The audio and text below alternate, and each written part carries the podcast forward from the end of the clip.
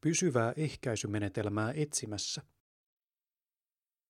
Osa vapaaehtoisesti lapsettomista henkilöistä haluaisi hakeutua pysyvän ehkäisykeinon tarjoavaan sterilisaatiotoimenpiteeseen.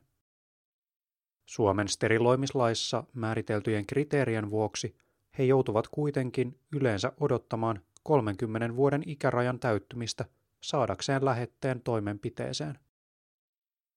Toimenpiteen tiukka sääntely viestii siitä, että kulttuurissamme elää yhä vahvoja lisääntymiseen liittyviä normeja.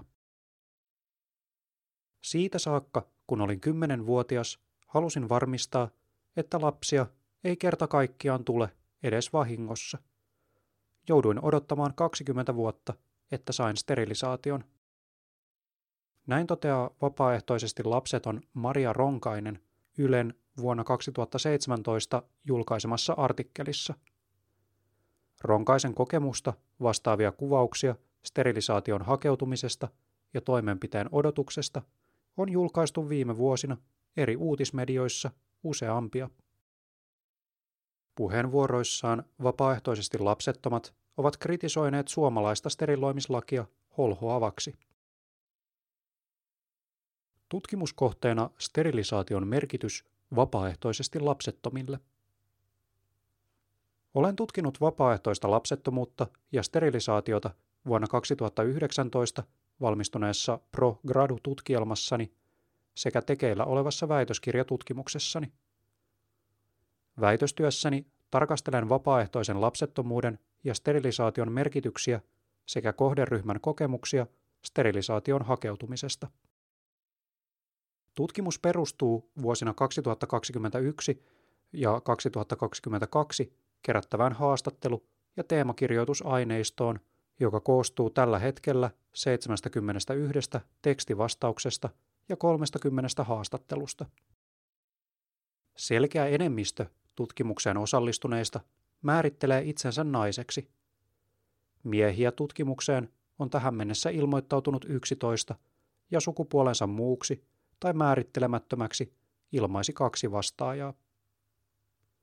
Vapaaehtoisesti lapsettoman kohderyhmän lisäksi tutkimuksessa kartoitetaan myös lääkärien ja muiden terveysalan ammattilaisten näkemyksiä sterilisaatiosta.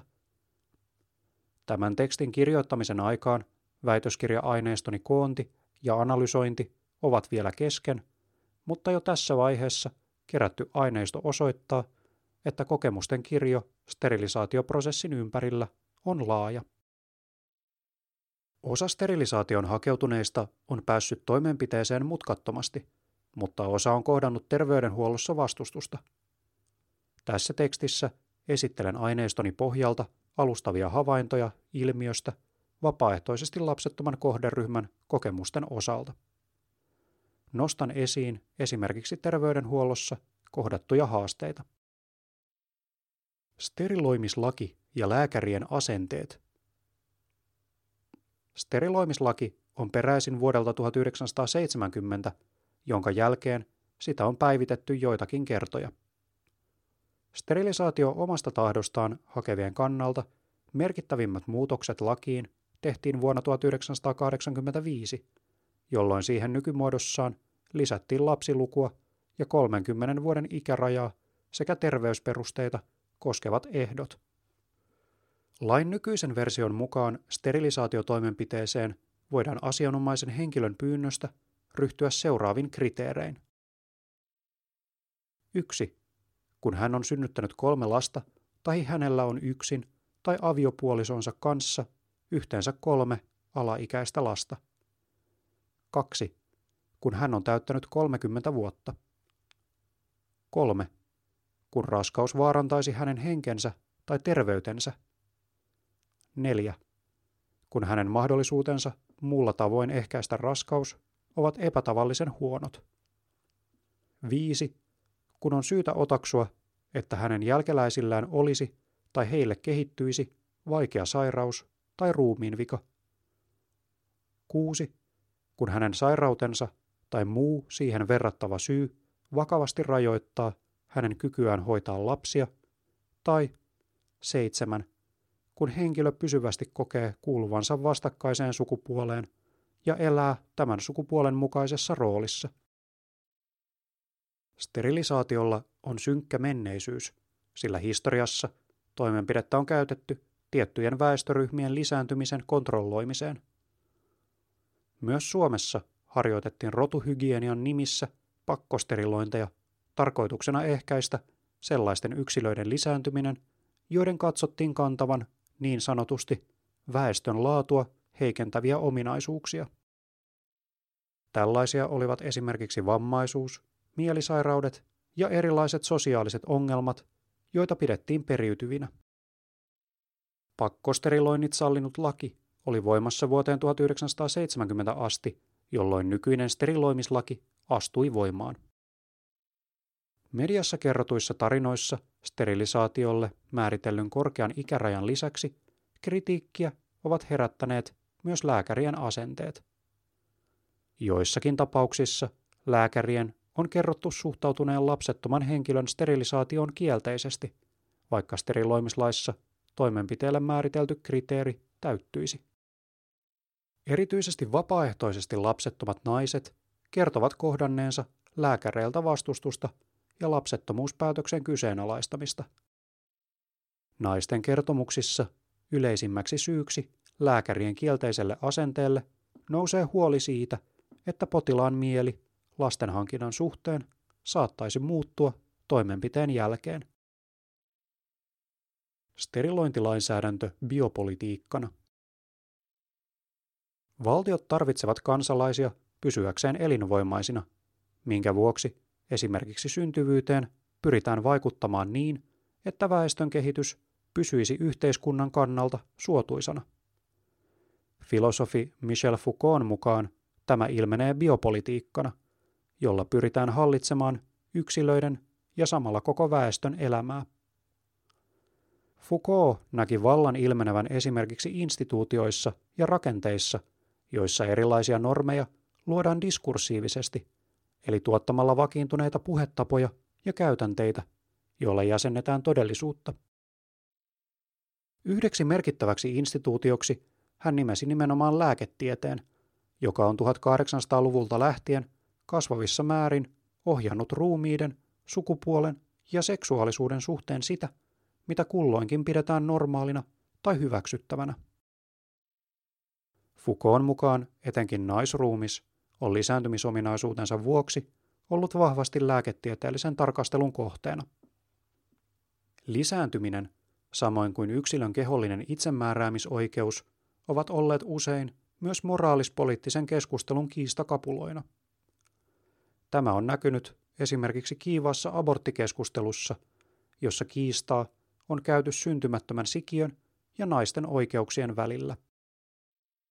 Vastaavasti 2020-luvun keskustelu steriloimislaista voidaan nähdä omanlaisenaan biopoliittisena valtapelinä, jossa vastakkain ovat yksilön toiveet ja yhteiskunnan normit. Miksi sterilisaatio? Sterilisaatiolla tarkoitetaan kirurgista toimenpidettä, jonka tarkoituksena on poistaa yksilön lisääntymiskyky pysyvästi. Voimassa olevan käypä hoito suosituksen mukaan naisten sterilisaatio suoritetaan yleensä päiväkirurgiassa laparoskopiana eli vatsaontelon tähystyksessä, jossa munajohtimet tukitaan metallisilla klipseillä siten, ettei munasolu pääse kulkeutumaan kohtuun.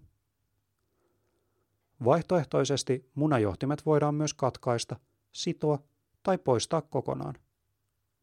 Miesten sterilisaatio eli vasektomia tehdään polikliinisesti paikallispuudutuksessa. Toimenpiteessä estetään siittiöiden pääsy siemen nesteeseen katkaisemalla siemenjohtimet kivespussin tyvestä. Eri ehkäisymenetelmien ehkäisytehoa mittaavan Pearlin indeksin mukaan sterilisaatio on yksi varmimmista ehkäisymenetelmistä.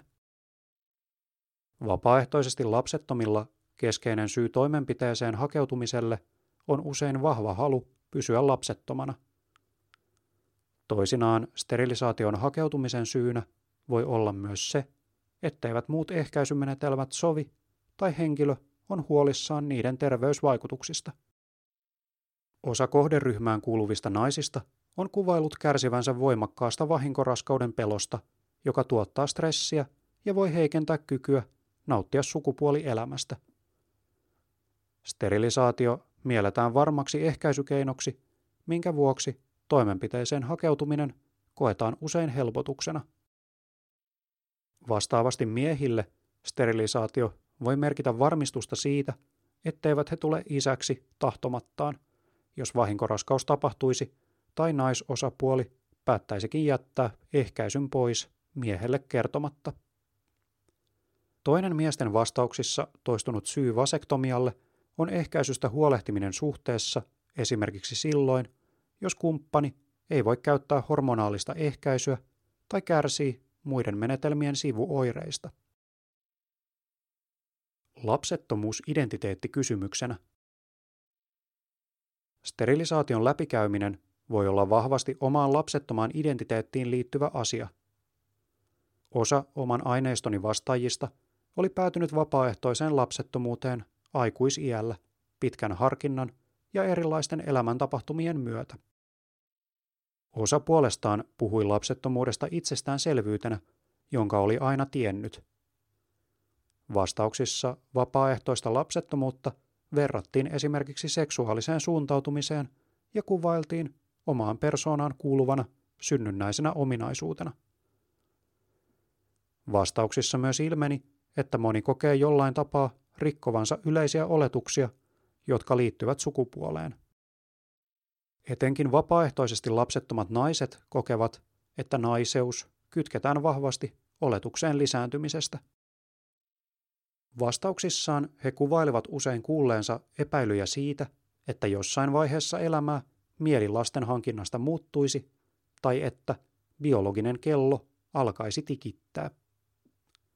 Näissä vastauksissa sterilisaation katsottiin vahvistavan omaa identiteettiä ja asiasta ilmoittamisen usein lopettavan loukkaavaksi koetut kommentit. Raskauspelko ja kokemus kehon korjaamisesta. Pelkkä olemassa oleva lisääntymismahdollisuus herätti voimakkaita tunteita useissa vastaajissa. Naisilla tämä ilmeni kuvauksina voimakkaasta raskauspelosta tai kokemuksina siitä, ettei oma keho vastannut henkistä tilaa. Näin asiaa kuvaili naispuolinen vastaaja. Sterilisaatio on tuonut minulle varmuutta siihen, että yllätysraskaus ei ole todennäköinen, varsinkaan kun edelleen käytän myös hormonaalista ehkäisyä. Kehonkuvani on parempi, koska nyt kehoni ei todennäköisesti käänny minua vastaan. Pahin pelkoni on aina ollut se, että jonain päivänä huomaan olevani niin pitkällä raskaana, ettei abortin tekeminen ole enää mahdollista. Olen jopa miettinyt jo etukäteen, miten voisin tilanteen tullessa eteen aiheuttaa itselleni keskenmenon tai vaikka itsemurhan. Nainen, noin 30 vuotta. Aineistossani moni kuvaili sterilisaatiota myös kehoa korjaavana kokemuksena, jota toisinaan verrattiin kuvauksiin sukupuolen korjaamisesta. Vastaavia vertauskuvia esiintyi sekä naisilla että miehillä. Olen aina tiennyt, etten halua lapsia, ja koin, että lisääntymiskyky oli kehossani oleva vika, joka piti korjata. En nyt suoranaisesti voi väittää sen vian mitään kehodysforiaa tai muutakaan ahdistusta aiheuttaneen, mutta olo oli joka tapauksessa helpottunut, kun sain asian pois päiväjärjestyksestä. Mies, noin 40 vuotta. Koen ahdistavana sen, että minun on ylipäätään mahdollista tulla raskaaksi – sillä mikään äitiyteen liittyvä ei tunnu osalta minua. Ajattelen sterilisaation tekevän minusta enemmän itseni, silloin kehoni toimii samalla tavoin kuin omat arvoni ja ajatukseni. Nainen, noin 25 vuotta. Osalle sterilisaatio näyttäytyi oman päätöksen sinetöintinä ja eräänlaisena itsesuojeluna. Toimenpiteen katsottiin estävän mahdolliset virhepäätökset tulevaisuudessa, jos kumppanin suostuttelu tai hormonit sekoittaisivat pään ja saisivat henkilön tilapäisesti haluamaan lapsia. Lääkärit portinvartioina. Lapsettoman henkilön sterilisaatioprosessi alkaa tavallisesti hänen täytettyään 30 vuotta ja hakeuduttuaan joko julkisella tai yksityisellä puolella yleislääkärin, gynekologin tai urologin vastaanotolle. Sterilisaatiota hakevaa henkilöä kuultuaan Lääkäri täyttää lähetteenä toimivan ST1-lomakkeen, joka etenee toimenpiteen suorittavalle lääkärille. Toimenpiteen suorittava lääkäri on taho, joka tekee lopullisen päätöksen steriloimisesta keskusteltuaan potilaan kanssa. Usein käynnillä tehdään myös fysiologinen tutkimus, jossa varmistetaan, ettei toimenpiteelle ole terveydellisiä esteitä. Mikäli henkilö hakee sterilisaatiota alle 30-vuotiaana terveysperusteella esimerkiksi ehkäisyvaikeuksien vuoksi, tulee toimenpiteelle olla kahden lääkärin lupa. Jos lääkäri ei puolla steriloimista hakijan esittämillä perusteilla, voidaan steriloimista koskeva lupahakemus ohjata hakijan pyynnöstä sosiaali- ja terveysalan lupa- ja valvontaviraston eli Valviran käsiteltäväksi. Suomessa sterilisaation hakija pääsääntöisesti pääsee toimenpiteeseen, mikäli hän täyttää jonkin steriloimislaissa määritellyn kriteerin. Tästä huolimatta myös omissa aineistoissani ilmeni tapauksia, joissa 30 vuotta jo täyttäneet henkilöt kuvailevat lääkärien tai hoitohenkilökunnan suhtautuneen kielteisesti sterilisaatiopyyntöön tai yrittäneen taivutella henkilöä valitsemaan jonkin muun pitkäkestoisista ehkäisyvaihtoehdoista, koska hän saattaisi myöhemmin katua sterilisaatiota. Steriloimislain kolmanteen pykälään on kirjattu kohta, jonka mukaan henkilölle on selvitettävä toimenpiteen merkitys, vaikutus sekä muut mahdolliset tavat estää raskaus. Vaikka lainkohta itsessään ei ohjaa lääkäreitä kieltäytymään sterilisaatiosta, etenkin osa naisvastaajista koki, että lisääntymiskyky pyrittiin säilyttämään viimeiseen asti, joskus jopa yksilön hyvinvoinnin ja terveyden kustannuksella. Näin oli esimerkiksi tapauksissa, joissa hormonikierukkaa tarjottiin toistuvasti sterilisaation sijasta, vaikka henkilö ei kokenut sitä itselleen sopivaksi ehkäisyvaihtoehdoksi. Vastaavasti osa alle 30-vuotiaana sterilisaatiota tiedustelleista ilmaisi, ettei muiden ehkäisymenetelmien sopimattomuutta ollut katsottu riittäväksi perusteeksi edes sterilisaation harkitsemiselle. Sen sijaan heitä oli kehotettu jatkamaan muiden menetelmien kokeilemista. Vaikka aineistossani ilmeni myös positiivisia kokemuksia lääkäreiden kohtaamisesta, oli huoli terveydenhoitohenkilökunnan asenteista ja sterilisaation pääsyn vaikeudesta ollut joidenkin sterilisaation hakeutuneiden mielessä jo ennen lääkärien kohtaamista. Osa kertoi valmistautuneensa vastaanottokäyntiin etsimällä tietoa toimenpiteestä tai suunnittelemalla etukäteen, kuinka vakuuttaisi lääkärin suostumaan lähetteen kirjoittamiseen. Osa puolestaan kuvaili yllättyneensä, jos vastaanottokäynnillä ei ollutkaan ilmennyt vastustusta. Näin asiaa kuvaili naisvastaaja, joka vertasi kokemustaan työhaastatteluun valmistautumiseen. Pukeuduin siististi, mietin miten ilmaisen itseäni, mitä sanon ja mitä en saa sanoa. Mietin, että en saa näyttää hermostumista tai jännitystä, koska lääkäri arvioi fyysistä ja psyykkistä tilaani. Haastattelun teki nuori naislääkäri, joka onneksi koki tilanteen yhtä jännittäväksi kuin minäkin. Hän täytti THLn lomaketta ja pyysi anteeksi, kun joutui esittämään kysymyksiä, kuten miksi puoliso ei tullut vastaanotolle. Kun kerroin, että mies kokee tämän olevan minun asiani, eikä kuulu hänelle, niin lääkäri kiersi vastaukseni ja merkitsi lomakkeeseen, että puoliso on töissä. Sain lähetteen. Nainen, noin 35 vuotta. Puolison rooli. Ihmetystä herättävät myös tilanteet, joissa lääkäri oli tiedustellut puolison tai mahdollisen tulevaisuudessa kohdattavan puolison vaikutuksesta lapsitoiveen muuttumiseen. Steriloimislain kolmannen pykälän mukaan aviopuolisolle on varattava mahdollisuuksien mukaan mahdollisuus saapua sterilisaatiota käsittelevään tilaisuuteen, ja tarvittaessa on selvitettävä, kumman steriloiminen ensimmäisen pykälän säännökset huomioon ottaen on tarkoituksenmukaisempaa. Vaikka kyseinen pykälä lienee osaltaan tarkoitettu tasa-arvoistamaan puolisoiden välistä ehkäisyvastuuta, useat kokivat, ettei omaa kehoa koskeva päätös kuulu puolisolle. Näin kokemuksistaan terveydenhuollossa kertoi eräs nainen. Sain sterilisaation lähetteen pitkän taistelun jälkeen yksityiseltä gynekologilta. Olin jo vuosia tuonut ilmi terveydenhuollossa, että en halua lapsia ikinä, ja olen sen aina tiennyt. Minua ei oikeastaan koskaan kukaan ottanut vakavasti, vasta kuin sitten tämä yksityinen gynekologi.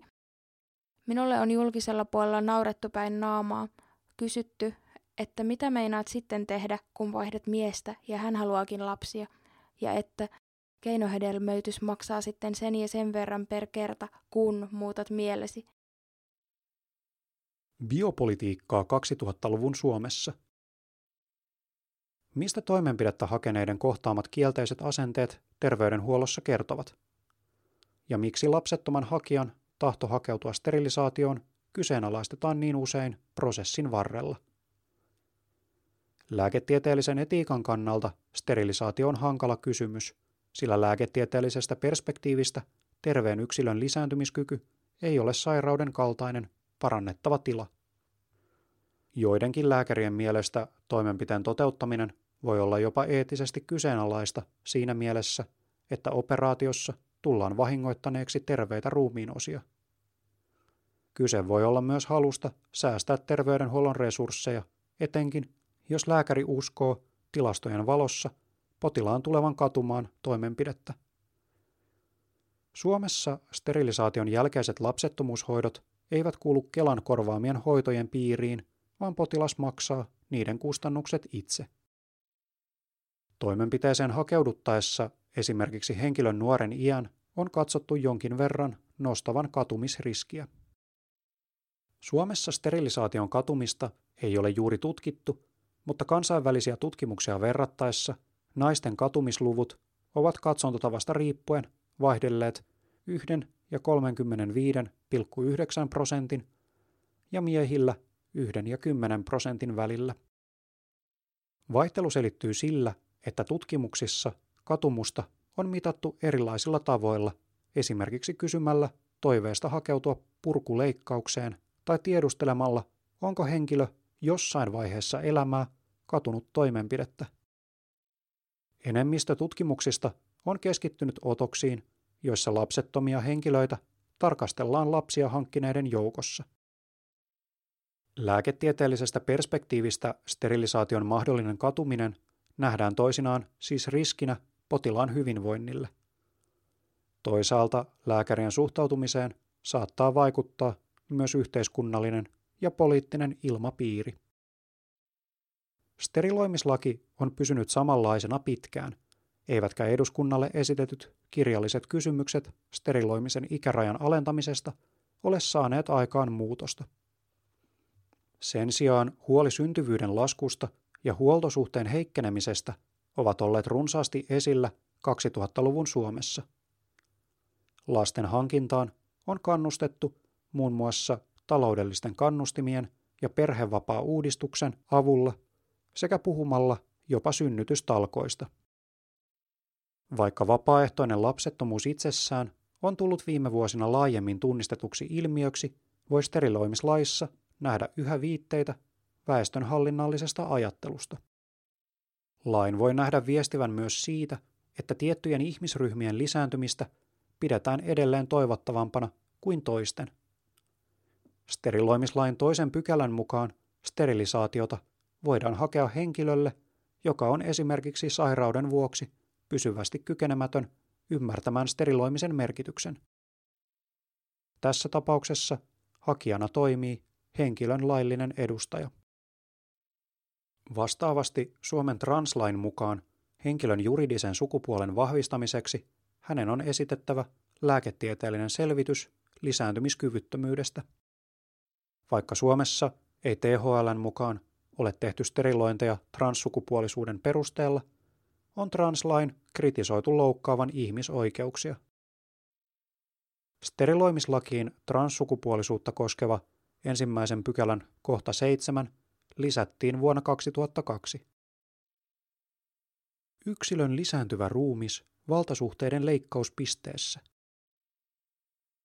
Antropologit Carol H. Browner ja Carolyn F. Sargent ovat todenneet, että vaikka lisääntyminen itsessään on biologinen tapahtuma, ovat erilaista lisääntymistä koskevat käsitykset aina sosiaalisesti ja kulttuurisesti muodostuneita. Lasten hankinta nähdään luonnollisena ja kulttuurissamme tavanomaisena valintana, mistä osaltaan kertovat vapaaehtoisesti lapsettomien sterilisaatioprosessissa kohtaamat ennakkoluulot.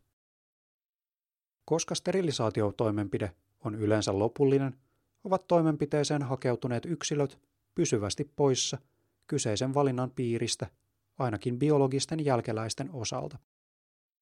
Sterilisaatioon, kuten muihinkin lääketieteellisiin prosesseihin, liittyy suoraa ja epäsuoraa vallankäyttöä. Sen lisäksi, että prosessia ohjaa tietyssä yhteiskunnallisessa kontekstissa muodostettu laki, heijastuvat vallitseva lääketieteellinen ajattelutapa ja kulttuuriset käsitykset siihen, mitä sterilisaatiosta sekä sterilisaation hakeutuvista yksilöistä ajatellaan. Omassa aineistossani kuvastui, että lääkärien kielteisiä asenteita kohdanneet vastaajat kokivat, ettei heidän omille ajatuksilleen annettu tarpeeksi tilaa lääkärikäynneillä. Toisinaan esimerkiksi henkilöiden terveysperusteet sterilisaatiolle jopa sivuutettiin täysin, koska ne eivät lääkärin mielestä täyttäneet steriloimislain kriteerejä. Toisaalta, kuten Foucault on todennut, yksilöt ovat sekä vallan kohteita että sen käyttäjiä. Aineistossani osa vastaajista kuvaili selvittäneensä asioita etukäteen etsimällä tietoa verkosta tai sterilisaatiota käsittelevistä someryhmistä tietääkseen oikeutensa toimenpiteen suhteen. Vuonna 2017 oli käynnissä myös kansalaisaloite, jolla ajettiin ikärajan alentamista muiden Pohjoismaiden tasolle, eli 25 vuoteen, sekä lapsiluvun laskemista kahteen. Vaikka aloite ei kerännyt tarpeeksi kannatusta edetäkseen eduskunnan käsiteltäväksi, lisäsi se asian näkyvyyttä. Tutkimukseni vapaaehtoisesti lapsettomien henkilöiden sterilisaatiosta jatkuu vielä pitkään, mutta jo nyt aineisto on osoittanut ilmiön olevan monisyinen. Syyt ja tarinat sterilisaation hakeutumisen taustalla ovat hyvin erilaisia, vaikka niitä kaikkia yhdistääkin vapaaehtoinen lapsettomuus. Kuten moni minulle kertomuksensa jakanut ihminen totesi, terveydenhuollossa tulisi huomioida yksilön oma kokemustausta, eikä käsitellä potilasta pelkästään tilastojen tai valmiiksi määriteltyjen kriteerien kautta. Vastaavasti sterilisaatiota koskevassa lainsäädännössä tulisi huomioida nykyajassa ilmenevä suhteiden ja elämäntilanteiden monimuotoisuus.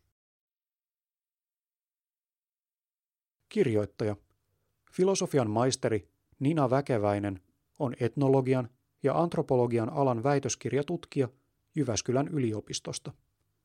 Hän työstää väitöskirjaa vapaaehtoisesti lapsettomien henkilöiden hakeutumisesta sterilisaatioon ja tutkii päivätyökseen digitaalisen oppimispelin vaikutusta alkuopetuksessa olevien lasten lukutaidon kehittymiseen. Podcast-lukija Eemi Nordström. Ja Elina Hiltunen.